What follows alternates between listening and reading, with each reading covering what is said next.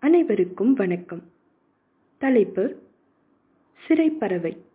எழுதியவர் தமிழ் மதுரா. வாசிப்பவர் ஹஷாஸ்ரீ.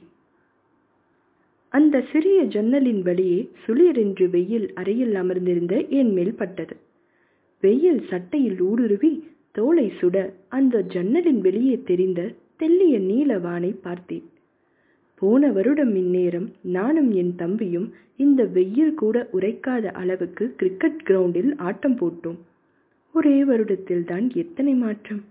கடமை கட்டுப்பாடு போன்ற தலைகள் என்னை இந்த அளவுக்கு ஆட்டுவிக்கும் என்று எண்ணிக்கூட பார்க்கவில்லை. அந்த அறையில் தனது இறுதி நாட்களில் இருந்த காற்றாடி ஒன்று மிக மிக மெதுவாய் சுற்றி கொண்டிருந்தது. புழுக்கம் தாங்காமல் எனது நெற்றியில் வியர்வை கோடுகள் தண்ணீர் தாகத்தில் தொண்டை வறண்டது.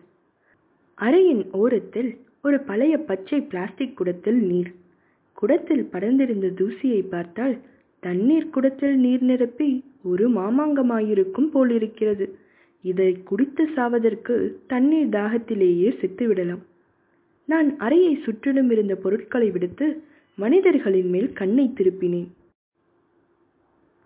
அப்பொழுதுதான் அங்கிருக்கும் சில நபர்களின் பார்வை ஊசி போல துளைத்ததை கவனித்தேன். கடவுளே நான் என்ன தப்பு செய்தேன்?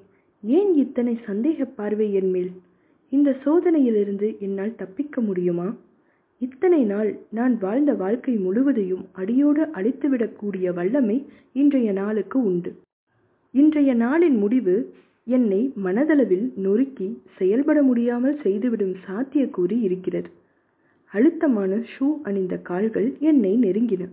என் முன்னே கத்தை காகிதங்களை நீட்டின. இந்தா என்றது அந்த அதிகாரக் குரல்.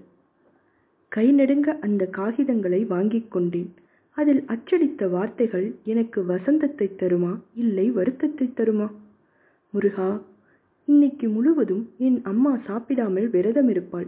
எனக்காக இல்லாட்டினாலும் எங்க அம்மா அப்பாவுக்காக அவங்க என் மேல வச்சிருக்கிற நம்பிக்கைக்காக இந்த ஒரு தடவை காப்பாத்திடு.